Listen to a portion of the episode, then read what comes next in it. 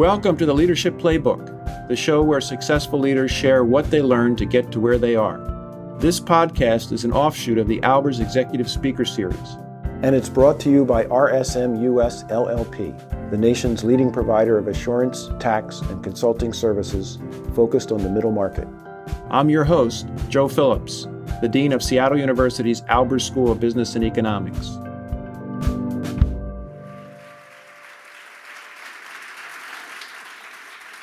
Thank you for being here tonight to this edition of the Albers Executive Speaker Series. My name is Joe Phillips. I'm Dean of the Albers School. It's my pleasure to welcome you all here. This evening, we're especially delighted to welcome you to this panel discussion featuring three former CEOs at Boeing. And the theme of the discussion is leadership and culture. So, our three panelists, uh, Frank Shrontz, Alan Mulally, and Ray Conner, have collectively provided the leadership for Boeing's work in commercial airplanes for over two decades. So we're extremely honored to have them here with us tonight. Now, my job is not to introduce the panelists, but to introduce our moderator, and it's her job to introduce the panelists. So, our moderator is Dr. Marilyn Gist. She is the Associate Dean for Executive Programs and Executive Director of the Center for Leadership Formation in the Albers School. She joined uh, Seattle U in 2003 to head up the Center for Leadership Formation. With her 25 years of experience in training leaders, she led the development of our Leadership EMBA degree program from its inception in 2006 to its current rank as number 11 in the nation by U.S. News and World Report. She's not just an accomplished administrator, but she's also a great teacher. In 2017, she received the Distinguished Faculty Award from the Seattle U Alumni Board of Governors. So, with those credentials, she is eminently qualified to serve as moderator of this panel of distinguished leaders. So, I'm going to turn it over to Marilyn.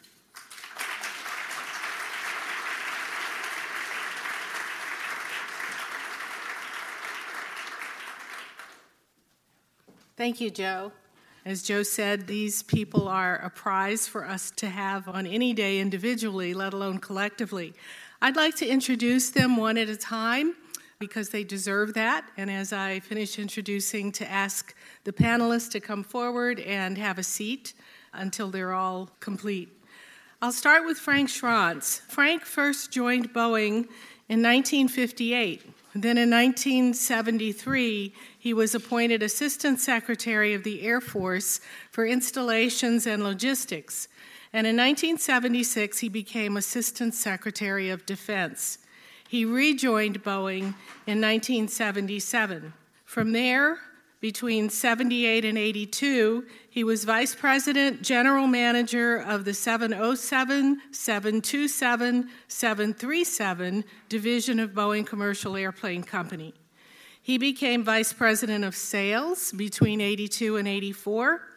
And in April 84, Frank became president of the Commercial Airplane Company. Then, as if that wasn't enough, in 85, he became president of Boeing, the large corporation, and a member of the board of directors. He served as chief executive officer of Boeing from 1986 to 1996, became chairman of the company in April of 88, and he retired from that position in February of 97. Frank has been a member of the boards of directors for Boise Cascade Corporation Chevron Texaco Corporation, 3M, Citicorp, Seattle Mariners, and Spencer Stuart Advisory Board. He is also a Regent Emeritus of the Smithsonian Institution's Board of Regents, and he's active in numerous civic and charitable organizations. Frank received a law degree from the University of Idaho and an MBA from Harvard University he was also a Sloan Fellow at Stanford University. Let's welcome Frank Shrontz.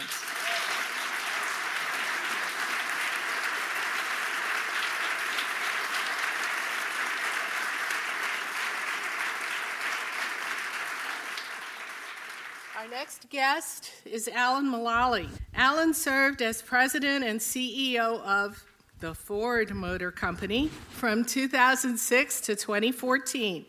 Through his One Ford plan, he led Ford's transformation to a leading auto company worldwide and number one in the U.S. market. He is also widely recognized as the Detroit CEO who did not go to Washington to borrow money during the Great Recession.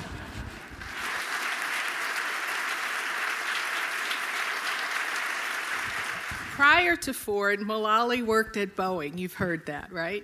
He started in 1969, where he rose to become Boeing Executive Vice President, as well as President and CEO of Boeing Commercial Airplanes, before he left to take over Ford. At both of these great institutions, Alan was known for developing his working together management system, and I'd be willing to bet you hear a little bit about that tonight. Throughout his career, Mulally has been recognized for his industry leadership, including being named by Fortune magazine as number three among the world's greatest leaders. The Pope was number one, and he's okay with that. He's also been named one of the world's most influential people by Time magazine. Mulally also served on President Obama's U.S. Export Council, NASA's Advisory Council, as president of the American Institute of Aeronautics and Astronautics, and as chairman of the Board of Governors of the Aerospace Industries Association. Currently, he serves on the board of Alphabet, parent company of Google, Mayo Clinic, and Carbon 3D, which is involved in sustainability, 3D printing. Mulally holds Bachelor of Science and Master of Science degrees in Aeronautical and Astronautical Engineering from the University of Kansas and earned a Master's in Management from Massachusetts Institute of Technology. Welcome, Alan.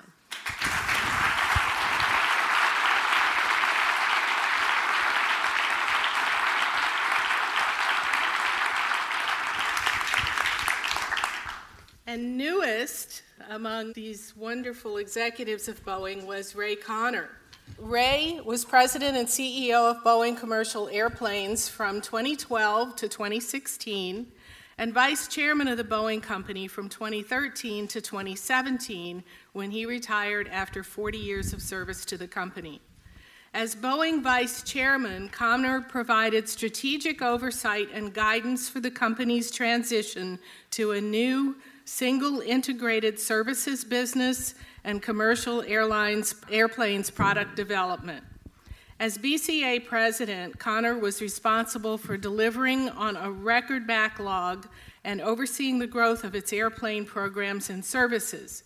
Boeing Commercial Airplanes accounts for more than 60% of Boeing's total revenues, with nearly 12,000 commercial planes in service which is roughly 75% of the global fleet. Prior to that assignment, Conner had significant leadership roles in most areas of the company, such as global sales, marketing, aviation services, supply chain management, finance and information systems, manufacturing, and quality functions. He also served as vice president and general manager of the 777 and 747 programs. Conner earned a bachelor's degree from Central Washington University and an MBA from University of Puget Sound. He serves on the board of directors of Alaska Airlines and Adient, a global supplier of seats to the automotive and aerospace industry. Let's welcome Ray Conner.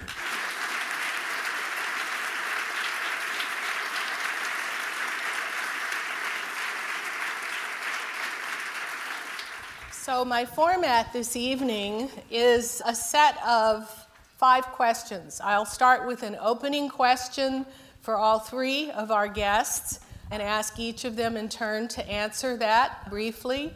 And then I have a specific question for each of the three, one at a time. And if the others have something pressing to add, they can do that.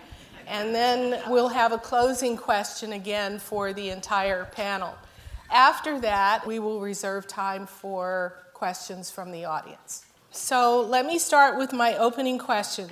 BCA, or you may answer this for Boeing as a whole, is certainly a large, very complex organization. Can you provide an example or a brief story from your time there of one of the biggest challenges you faced in that role? And do you think similar situations could happen today? well, the answer is yes to both. I guess I'm going first because of age. and I think is one of the things that I can recall fairly early in my CEO experience was our decision to acquire an aircraft manufacturing firm in Canada called de Havilland. Now, a number of you, I'm sure, know who de Havilland is, but it's a highly respected organization, produced good airplanes.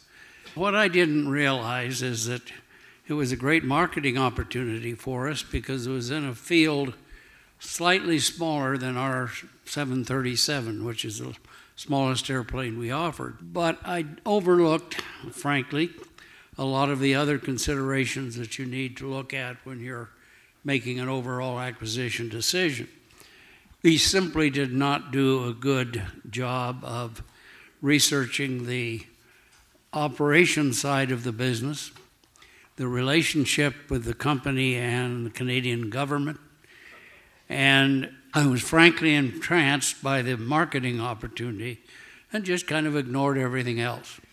Well, we paid a pretty heavy price for that because whereas de Havilland had been operated successfully as a Canadian company, it was a quite different situation when the ownership was in the U.S. And we operated for several years, not successfully, and then we disinvested from that. And what that told me early on is when you're faced with an issue like that, you can't just look at one aspect of the problem. You really have to look at all of it and all of it thoroughly. And we certainly did not do that. So it ended up as one of my biggest disappointments. A few come to mind, of course, all the launches of the new airplanes, and two, the increasing competition from Airbus, but also all of the other countries around the world. But maybe the, the one that was really, really tough uh, for all of us was the terrorist attacks on 9 11. And none of us ever thought that a commercial airplane would ever be used as a weapon. And it changed all of our lives as we know it. And to commercial airplanes, it was a huge impact because we had delivered, I think, 620 airplanes the year before. And then with the travel slowed down, we delivered like 240. And I don't know of another company that's ever survived when their throughput goes down by 60 or 70 percent. So we pulled together with working together again. We were really clear and honest with everybody what the situation was as a company and what we needed to do to keep it going for the future. And not only did we we act on that together, but we also continue to invest in the new products. And we came out the other side being able to serve even more. But it was really hard on, on all of us. And I just, I'll always take that as a, a really defining moment about the character of Boeing and all the people that serve at Boeing. Well, I mean, I feel a little intimidated here with my two bosses. Uh, it's, uh, it's a little bit tough, you know. but, uh, you know, I would say 90% of our leadership team, when I was the CEO, would say it was the 787, you know, getting through the production issues and the design issues and then the grounding and then the schedule reliability issues that we had. You know, we got through all that. For me personally, though, it was in 2013 when we had redefined how we do our pension with our union uh, membership and then tying that to the decision on the 777X. It was a gut wrenching time for not only the community, uh, but for the people of Boeing. And it was really unfortunate that we, we got to that point. I think we could have done a much better job in terms of doing the preparation work that needed to take place with the people. Uh, we worked really hard with the union leadership, uh, trying to explain to them, working with them, and then all of a sudden, you know, here we were going into a vote, and they weren't ready for it. And then the union kind of did an about face and went against it and they were uh, providing a lot of misinformation and those kinds of things. And of course, we had a failed vote. And it felt like to me we were going to lose Boeing in the Puget Sound. It was the first step of us moving away. And as a young guy that grew up here, born here, from a Boeing family, coming from the, the ranks of the hourly workforce, it was really tough. But I knew that then it became incumbent on me personally to, and I know Alan went through this as well, through a number of labor issues too, that you had to take it to the people. You had to become then the face and the voice of what you were trying to do. And it just goes right back to this engagement is everything, inclusion, and explaining to people the why, why we were doing this. When you're talking about people that had grown up with a pension, we, we gave we went to a different structure. That's all it really was. But we were changing, and they couldn't figure out why. And then we were using the decision of where we were going to build the 777X, and it was really tough. Now we got through it on the other side, but we went through a, a healing process that we had to almost redefine our culture. Could it happen again? It could happen again if you don't, if you aren't engaging people all the time and you aren't letting them know where we sit in the marketplace, what's driving our situation, you know, how we're performing, and you have the right measures so they can see it all the time. If the companies don't take that kind of approach, you can always end up there. The relationship with your people is one of the toughest things that you go through. It's from a personal level as, as a leader. Uh, going through those tough union negotiations is, is really difficult. So I hear you talking about transparency, and I'm just going to kind of bounce a little bit to Alan because I know you had sort of a similar issue with unions. I know at Ford, I'm not as sure with Boeing, but would you agree with what he's saying? Oh, Marilyn, absolutely. And the other thing I, that we all found was that, that whether you're represented or not, you're all an employee of the Boeing company, and not to let those affiliations get in the way of working together. And it really starts with respecting all the participants. And as Ray said, uh, sharing them what the plan is, the why, what we need to um, profitably grow for, for the good of all the stakeholders. And so I think it's, it's just really all about the employees and, and all the other people associated with Boeing, and always will be.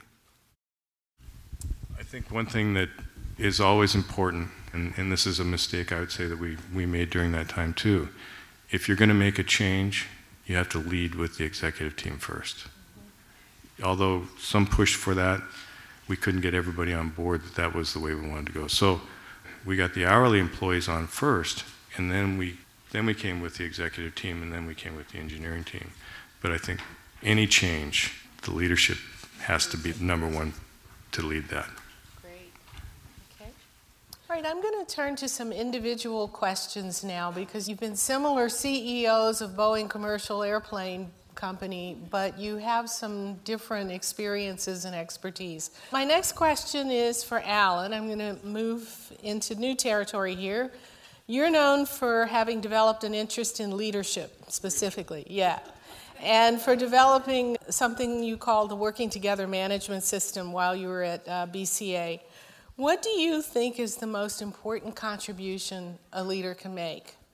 And can you share briefly how WTMS, that working together management system, can help accomplish that? Sure.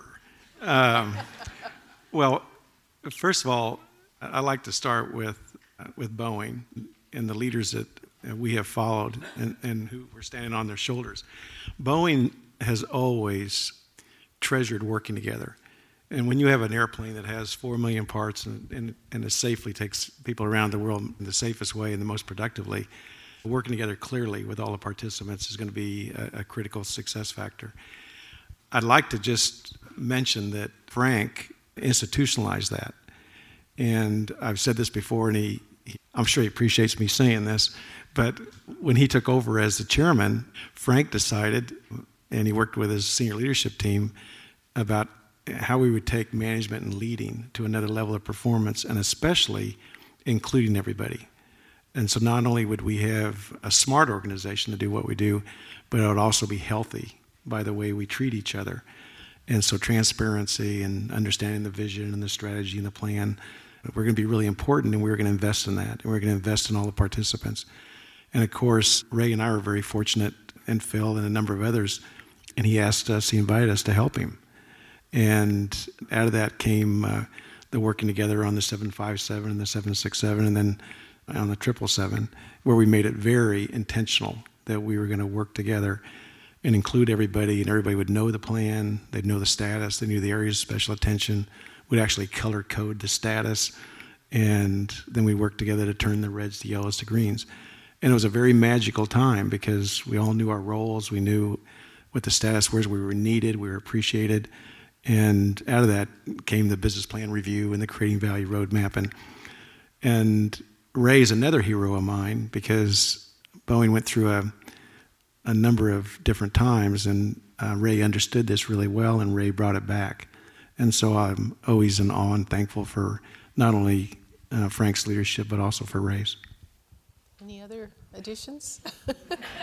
the others. I think Alan is a little bit modest on this one. Yeah. I was involved in the starting of the uh, quality program where we sent literally hundreds of teams to Japan to find out how they did the production work so well. But Alan came in and he carried it much further. And I think he carried it even to Ford. And that's a lot bigger contribution than, than I made. But thank you for those comments.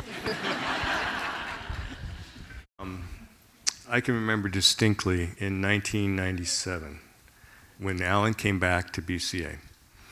And we were in a really tough place. And I watched how to approach these challenges. And so when I came in, we were essentially same, same spot. It was exactly the same spot. I was like reliving a dream, a nightmare, actually. But I knew what to do. I knew what to do. We just started from there and we never looked back. Every challenge that came up, we, we took it on, and we took it on in the same manner that we took it on in 1997, all working together. We kind of went through a different, little bit different phase, and so we had to kind of take that foundation of the working together management system he used to call it the working together principles because we were in a much different competitive environment. Airbus had closed the gap. And so we had to move it into what we called the winning together principles, where it was a little bit clearer and it was a little bit more customer focused, but the foundation was still built off of those things. We had to bring the marketplace to every person and they had to know exactly where we stood, what, what value meant to our customers, and how they contributed to it. And the great thing was is that everybody knew exactly where we were, and they knew how they contributed. But it was all built off of the working together principles. You know, can I add just one fun oh, story? Please. so, so Frank, decided that we were going to uh, move to a more participatory uh, operation, and so he got he, he, led with his leadership team, and and we did one of our first employee surveys. And of course, if you're going to ask people what they think, uh, they'll tell you. Now you don't you don't want to ask them if you don't want to deal with it because it really irritates them. And so we did one of the first employee surveys, and then Frank asked me and a couple of others. Ray might have been I might have asked Ray to join me on it to analyze this data and then present it back to the senior leadership team. And they had an offsite, and we flew down on the, on the Boeing 727. And so I looked at all this data with my colleagues, and it was horrible. I mean, you know, we don't know what's going on, uh, we don't know where we fit in, we feel intimidated, and it's not safe to bring things up. And, and so we had to present this data to Frank and his team. And I'm going, this is going to be a really short career. And, and so they're all sitting up there, and so I start presenting it. And then one of the senior leaders, they all listen very carefully and respectfully, and then they, one of them raised their hand and said, Alan, are you saying that all the employees believe that we should remove fear and intimidation from our management toolbox? and I said, I said, that's what the data says. and, and Frank, Frank, he doesn't let that go. He's, he says, So, Alan, what do you think? oh, no, it's over. So I said, I sure agree with everybody. He said, Thank you very much. Now, that was okay because I thought I had Frank had my back, but then I woke up the next morning and the plane had already taken off.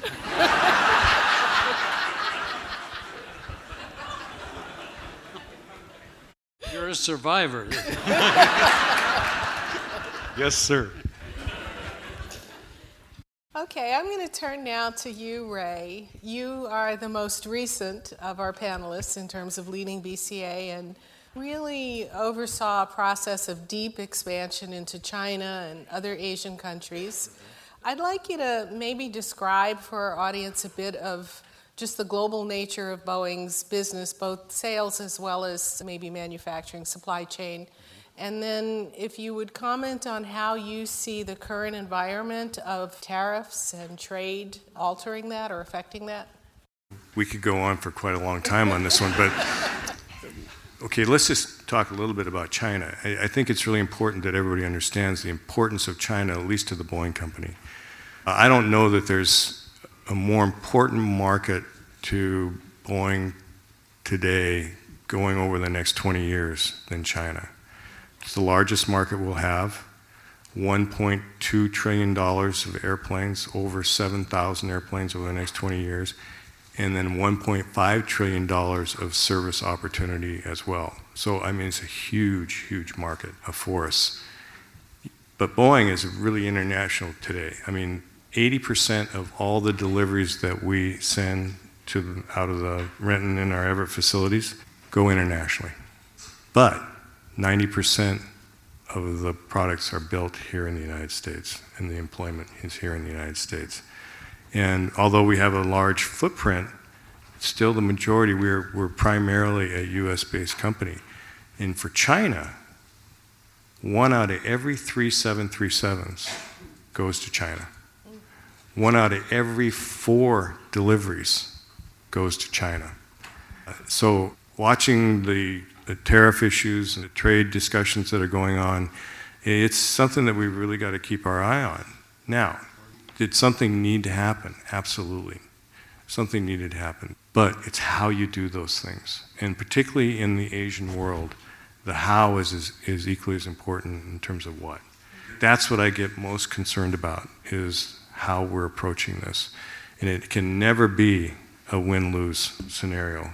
And particularly with you know a leader that's going to be the leader for life, so to speak, and he's got 1.3 billion people he's got to, you know, he's got to answer to, and that's my biggest concern as we move forward. We will expand our uh, international footprint. We have a completion center in China that we're putting together now, but you know, really, you know, I know President Trump, when he was a candidate, was making a big deal about that and about how we were transferring all our jobs to China. And that's just not true. We basically we build the airplane, we get it in a certifiable condition, and then we fly it to China for the Chinese customers. They put the interiors in and they paint it and then they deliver it. And that's all they do. We are very conscious of the Chinese desires to become a big player in the industry. And they will ultimately be there. They will. It may take them a little bit longer, but I would never sell them short because they will do what, it's going to, what, it, what they need to do to, to, get there. So I think it's something we got to keep our eye on. It's something that should be in, in the forefront of everybody's mind, particularly in this community, about how that relationship is going. Thank you. Do either of you care to? Ni hao. Yeah.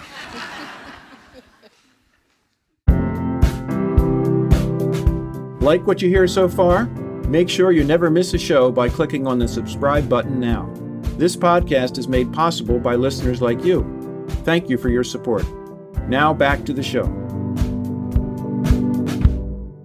All right, well, thank you. Let's now get our mics going in the two aisles and hear questions from the audience. Thank you, Romero Valderrama from Sammamish. I want to go back to your first comment or response to the question. You mentioned de Havilland and that it can repeat itself. So recently, I saw that Boeing has now entered into a relationship with Embraer. And as you look at that, that seems to be more complicated than the de Havilland because you have a commercial and a military side that had to be spread out. You're dealing with a Latin culture. And probably here shortly, there's an 80% chance that that will be an ultra right government that will be in power. Do you feel Boeing learned its lessons from de Havilland in dealing with this new relationship? Well, I certainly hope so. I think the circumstances are similar but different. I have no doubt that they're looking at the political, labor relations, and all of that in the Embraer. But it carries some other complications involving the Brazilian government, which wants to have a, a golden decision, I guess, on their side. And in this case, we're faced with a direct competitive issue. we're not only not in that segment of the market, but our competitor is going to be. And once you start an airline into a particular product line, it's a lot easier to continue on and up into that same commonality than it is to start from scratch. So I know very little about what's going on, so be careful with my answer, but I would generally think it was a good opportunity. And I trust the management to do the research necessary to confirm that or prove not. It is a complicated situation. Uh, we were going to get it all uh, the military side, everything. And there's still some thought that, you know, depending on who gets elected, that that could still happen. The government wanted to carve out the defense piece of it. We were in a position to get everything. I will say that we had to kind of move rather quickly when uh, Airbus came in and took the Bombardier situation. Now, Bombardier pr- approached us as well, but it didn't match well with our product line. The Embraer situation matches really nicely with our product line. And I will tell you that I think their capabilities and technical capabilities, their operational capabilities, and their culture is very, very similar to the Boeing company. And they provide us with a, a completely different arm and a different market segment that we could use to help us move up into and get customers that we would not normally have. And Frank's right, you know, once you get into a customer and then you can start to create this relationship and move on to other things. Uh, we're very cognizant of the issues that come along with, with the government side of it, but we've had complete support now with the structure that we have in place from the government. It's unfortunate that we're kind of in this election time frame, but irrespective, I think, of who gets elected, we will have support on that side. And who knows, we may end up getting more than what we have today, at least what's being, being talked about. But we're going to create even a relationship on the military side as well, because, you know, some type of a joint venture arrangement, arrangement there, because I think that makes complete sense. They have some products that we could, that we could help them sell into the international marketplace. It's a much better relationship than I think what would have happened if we would gone with the Bombardier guys. Hi, uh, my name is Alan. I actually work for Boeing Capital and um, just started my MBA program here. So thank you very much for being here. But one particular thing of interest to me, and I know a lot of people of my generation, is, uh, is culture. So I wanted to ask about acquisitions. Uh, I know Boeing's acquisitions have always been a part of Boeing's strategy towards market dominance. With acquisitions comes the responsibility to conform a lot of these organizations into some of the established processes and the tools, uh, systems that are being used by the Boeing company. However, I think a lot of the businesses that have been acquired, uh, their success has been dependent on their ability to remain uh, agile. It's been dependent on their own, you know, in-house tools and systems and processes. Now, you know, recently, One Boeing has been a pretty big initiative throughout the Boeing enterprise. Do you see that um, applying uh, that kind of mindset, that you know, one tool, one system for a variety of the different business units, a variety of the different products, do you think that's really the most efficient approach? Uh, what kind of challenges do you foresee there? You know, we haven't integrated everybody. There are some of these acquisitions that we do run independently or as a subsidiary, and we allow them to kind of to, to work in their own culture that they've developed over time, and, and then we, we draw on their capabilities in, in other areas. It's really about a value system, bringing them into the Boeing value system more than anything else, I think. You don't necessarily have to bring everybody along into one operational approach because you can't have a Boeing subsidiary functioning in a manner that is not in alignment with our value system. And I think that's probably the bigger, the bigger issue. We make a judgment call as to whether we should run these as a subsidiary or bring them into the fold as part of the core Boeing company, but we do, we do tie them to all the same management principles and, and value system. Uh, John Ostrower with uh, the Air Current. Question about the future of product development for Boeing. And, and you each launched, uh, shepherded, and brought to market and honed and matured new products 777, 787. As Boeing seems to be approaching another decision on a new airplane. What advice or uh, strategic lessons can you share from the creation of the 787 and the 777 that ultimately can help make potentially the NMA, a different cost and structure outcome than how things have been going in terms of the increasing cost of airplane development. And in that same vein, from a kind of, it's kind of a broader question, but locally, uh, how do you see the Puget Sound region playing in that in terms of how you craft a program to also incorporate the community and, and potentially where the airplane is ultimately built?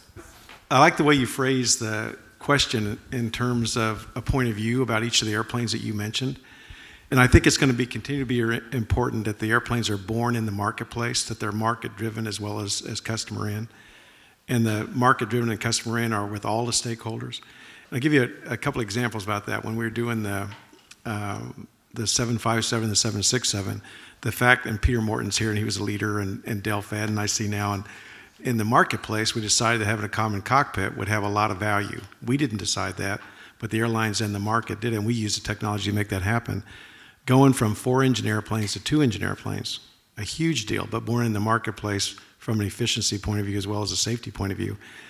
And maybe one of the biggest examples of, of always staying really attuned to the marketplace and what really does have value in the eyes of the participants was the decision on both the 67 and the 777 to go long range point to point. And I can remember and many people here that I now that I can my eyes are getting adjusted to the light were a part of this because the airlines always paid more for speed, always. So when we got to the the triple seven and the, technology, we could go either way. We could make an airplane that went faster, like the Sonic Cruiser, which is why we talked about that with the airlines because we wanted to find out what they thought, or we could use the technology to go longer range more efficiently. And I remember a meeting we had in I think it was at the winery, which is probably appropriate for that. And we had 52 airlines there. And we showed them the Sonic Cruiser concept, and then we showed them the 777 concept. And they both had clear advantages, depending on what you thought was an advantage or not. And so I got time to vote, and we went through the vote, and there was 52 to 0 to vote for the 777 configuration over the Sonic Cruiser. So it was born in the marketplace because the airlines uh, and the financiers, everybody believed that if you could take people where do they want to go without stopping and go halfway around the world, that you were going to absolutely change the world. So going with the two crew cockpit, twin engines, long range, halfway around the world, it changed the world. I, and you know, I think on the NMA, we've developed so many lessons learned from our past experiences. And John, I didn't have gray hair, not one gray hair before I got it, before the 787. But, you know, uh, we lost a little bit of our discipline around how many new technologies we bring into an airplane and then how fast we want to bring it to, to the marketplace. I think um, with the NMA, we're going to be very, there's a lot more discipline around those kinds of things. But again, it will always be, as Alan said, it will be a market driven airplane, irrespective of what we do. It'll be exactly what the marketplace is looking for. It will change a little bit over time as we move forward. And then when you move into a, a supply chain type of taking the same approach, don't let people go off and do a, do some of their own things. Create a production system that's built on a foundation of similarity. So we all are operating from the same kind of hymn sheet associated with, with that. And then, you know, draw on the places that have incredible experience. And then if you do want to go to some place that's new, you bring it in slowly and you do that in a very disciplined fashion. You know, we'll see how things go in terms of those decisions. Three of us you know, we will all have our opinions, but you know what? Our opinions don't really matter anymore. but that's one of the one of the things you learn really fast after you're retired. Your opinion really doesn't count. but I, I know that there's a real disciplined approach about how we're going forward on that. I think that's good. If we take this, this the 777 approach to things, we'll be fine. Thank you very much. This question is in regard to leadership.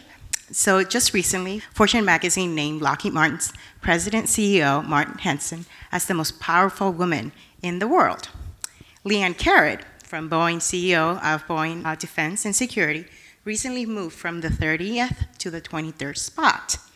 So, do you think that one day the board will name a woman as the president and CEO of the Boeing company? And if so, do you guys have any predictions?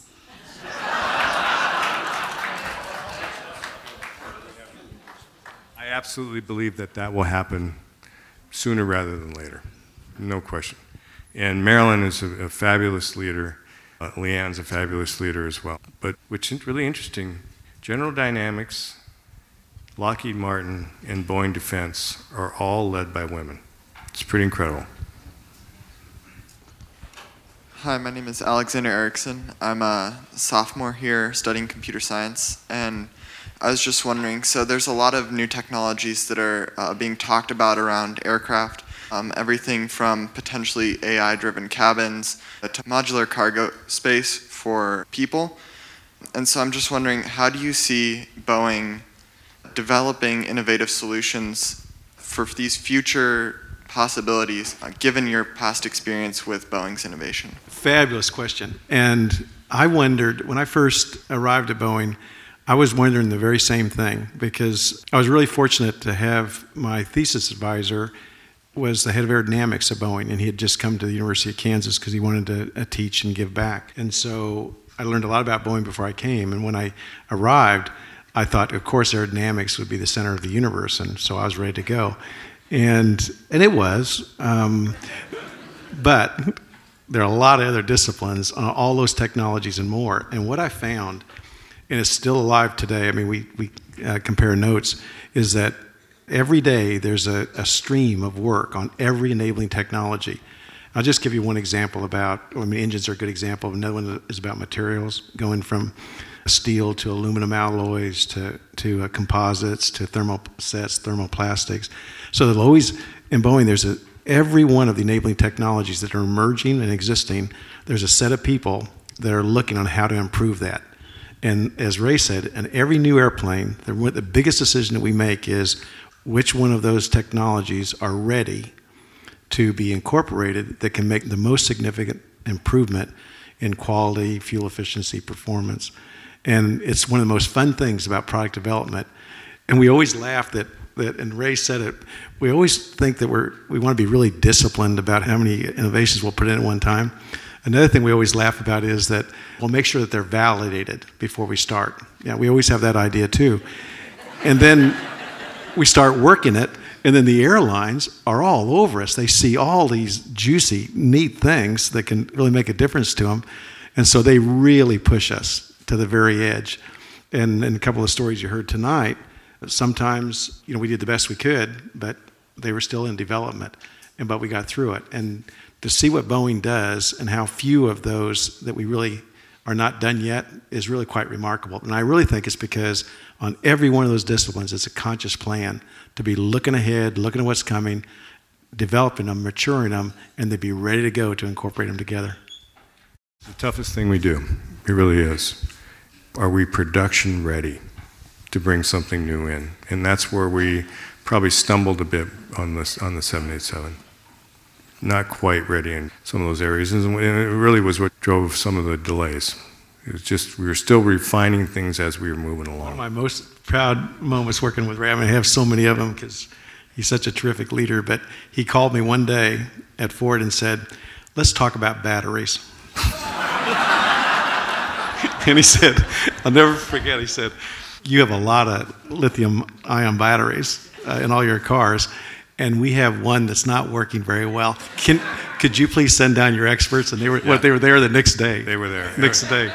That was an amazing collaboration of all the industries around to come to a solution on that situation.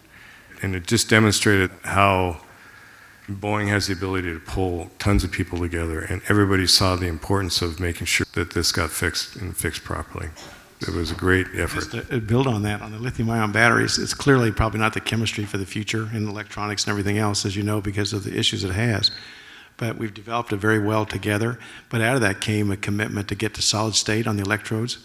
And when we make that breakthrough on batteries, I mean, what that's going to do for the world, because it'll be the first time that we can store the electricity so not only is the whole electrical grid sized for a hot day on California for air conditioning, is that we can't store that electricity. And so once we make that breakthrough on batteries, on efficiency as well as cost and safety, we're going to be able to move the electricity from the grid to our homes to the cars. And then we take the next step of actually creating the energy clean Now we've reached something that's going to change the entire world on not only generating electricity clean, but actually using it. Isn't that cool? Yeah. And you're going to be right in the middle of it. I want to talk about technologies, okay. and you don't want me to. Oh. Hi there. I come from an aviation passionate family, and I've lived in Seattle for a long time, and it's changed quite a bit. I'd like to know what you would say to fresh Seattle U graduates about choosing a job in the Seattle area with so much uh, technology companies competing for your candidates. Well, I, first of all, if you get to be 86, you don't hear very well. At least in my case.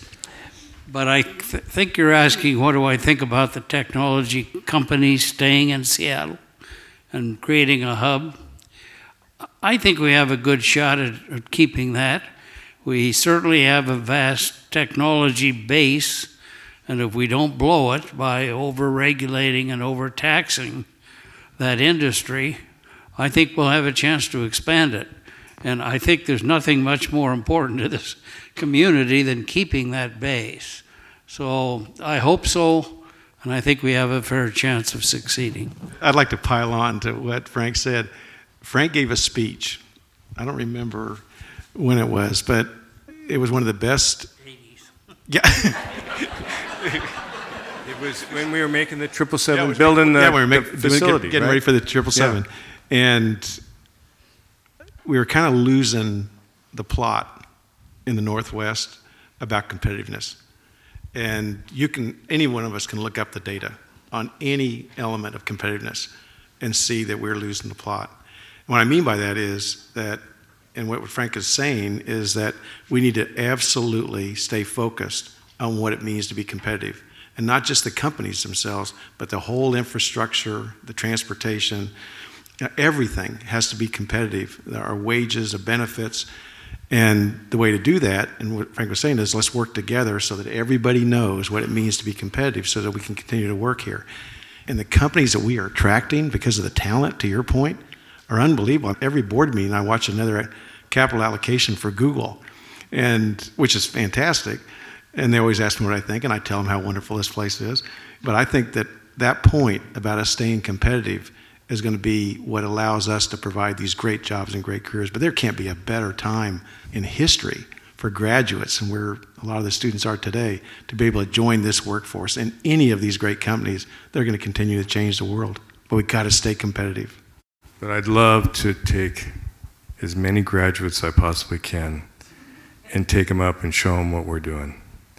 It is so fantastic. It's the reason why we all stayed as long as we have in the industry. It is one of those industries that when it captures you, it captures you for life. If anybody says it's not a high tech industry, then they're crazy. I mean, you put your families in these airplanes every single day, and you just and they just go. And as Alan says, there's four to six million parts in every one of them, and they all work. I think that's pretty high technology, if you ask me.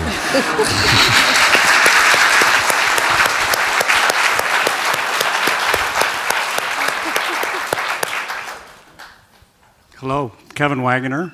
Let me just start. Thank you for uh, paying for my master's degree. I really appreciate it. There's a few aspiring CEOs in here. What advice would you give them about assignments and development and experiences that will help them grow and develop to be leaders like yourself? I'll start. You know, I used to get a lot of mechanics that would come and see me about, you started as a mechanic and now you're the CEO. How, how did you do that? Well, what I said was be the very best at what you're doing right now. And prepare yourself through education or whatever else to move to the next job. But be the very best at what you're doing today. And if, you, if you're not the very best at it, then go be the very best. And make sure that you're moving in that kind of a direction.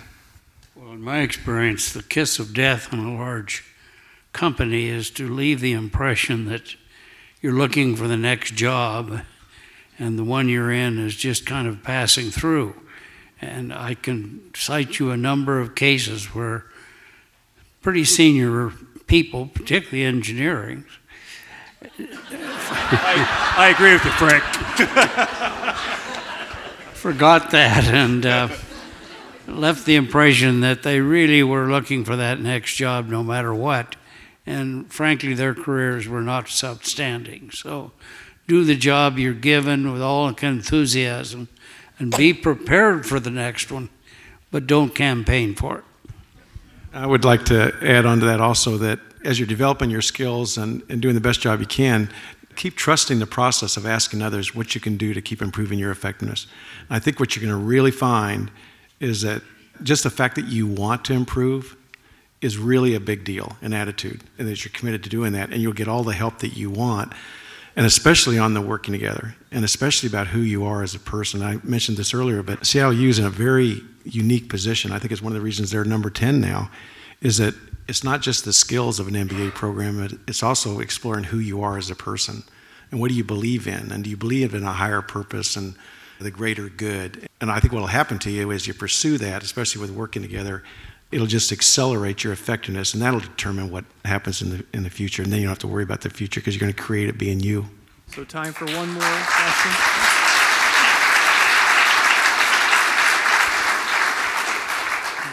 I'm a Seattle native and a, the Seattle U's oldest grad student, and I just want to thank you all for your service to our community in this region and also for supporting our university. Um, I'm going to play devil's advocate here for a minute. Everybody's been throwing you a lot of snowballs. So, uh, Ray, uh, I mean, Mr. Conner, uh, you threw a lot on the union about the, about the, and certainly they have unrealistic expectations a lot of time and they're a pain in the rear. But we're taught in class that you know it starts with the top with the management for us to create a, a, uh, positive working environment and avoid poisonous you know contract negotiations. Why do you do you think the management of boeing takes any responsibility for that? And how come you haven't been able to have labor tranquility like say ford has or paccar has? I think we should take a lot of responsibility for that. I think though we have a 10-year agreement with our labor unions out to 2024. We have an opportunity to change that mindset. It shouldn't be a contentious situation. And it works a little bit on both sides. But from a, from a management side, like I, like I said previously, you have to bring the reality of what we are doing in terms of competing, in terms of how we act together, and you have to demonstrate that in terms of what you do as an individual. You have to be willing to go and have those conversations. When we went through the union discussions, I knew I, I had to be the one. I answered every email. I don't care if I got a death threat, which I did, and I answered that email. It was almost like a door to door campaign to explain to people why. And I realized we hadn't done that you have to make people aware of where you are. And we put together a measurement system around what drove value for our customers. The one thing that people understand, at least at the Boeing Company, is the importance of winning in the marketplace. Okay? That ensures the future of our company, it ensures the future of our jobs. And okay, so how do we win? What do we have to do to win? What's important to our customers? And we defined that very clearly, and then we measured it, and we provided it to everybody on a monthly basis. They knew exactly where we were. And it was just six items. And it was six items that they could all see themselves in. You can't just sit back and let this stuff happen. You have to bring your company in the marketplace and the customer. And we did a lot of things where we brought the customer to our people through videos and through interviews and and they all started to attach to that. Everybody at Boeing, at least, attaches to the customer and they attach to the product. And if you can get people's heads around that, that is really good. And when we left, uh, we did a survey, and 75% of the people said they completely understood the winning together principles, and they identified with the winning together principles and the keys to winning. They understood 75%. I don't know that we've ever had a survey that did that. That's the connection you got to drive with people. That drives trust. It drives the level of cohesiveness with your team. It shows that we're all one trying to do the same thing. And I think the most important thing, and Alan touched on it, and, and Frank touched on it, and Frank was the, you know, the epitome of this humility as a leader. We're just teammates. We're all just trying to do the same thing. And if you can bring that to your job every single day, in terms of how you treat people and the way you talk to them and how you respect what they're doing, and everybody has a role to play. If you can do that, you're going to create an environment that is really, really positive. And I think that's the responsibility of, of a leader. Create the vision, create the positive environment, and create that kind of motivation that comes with that. And profitability, winning, all those things, that will be the reward that you receive.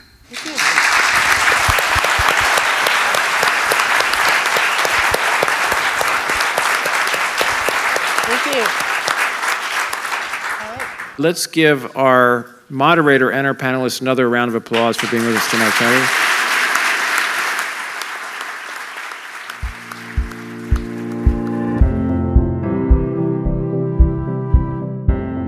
You've been listening to the Leadership Playbook, the podcast edition of the Albers Executive Speaker Series at Seattle University. If you enjoyed what you heard today, consider telling a friend and give us a good rating on iTunes. You can subscribe to our show for free on your favorite podcast app or find us online at leadershipplaybook.org. Find out who our next guests are by following us on Twitter, Instagram, and Facebook. I'm Joe Phillips, the Dean of the Albers School of Business and Economics. Thanks for listening.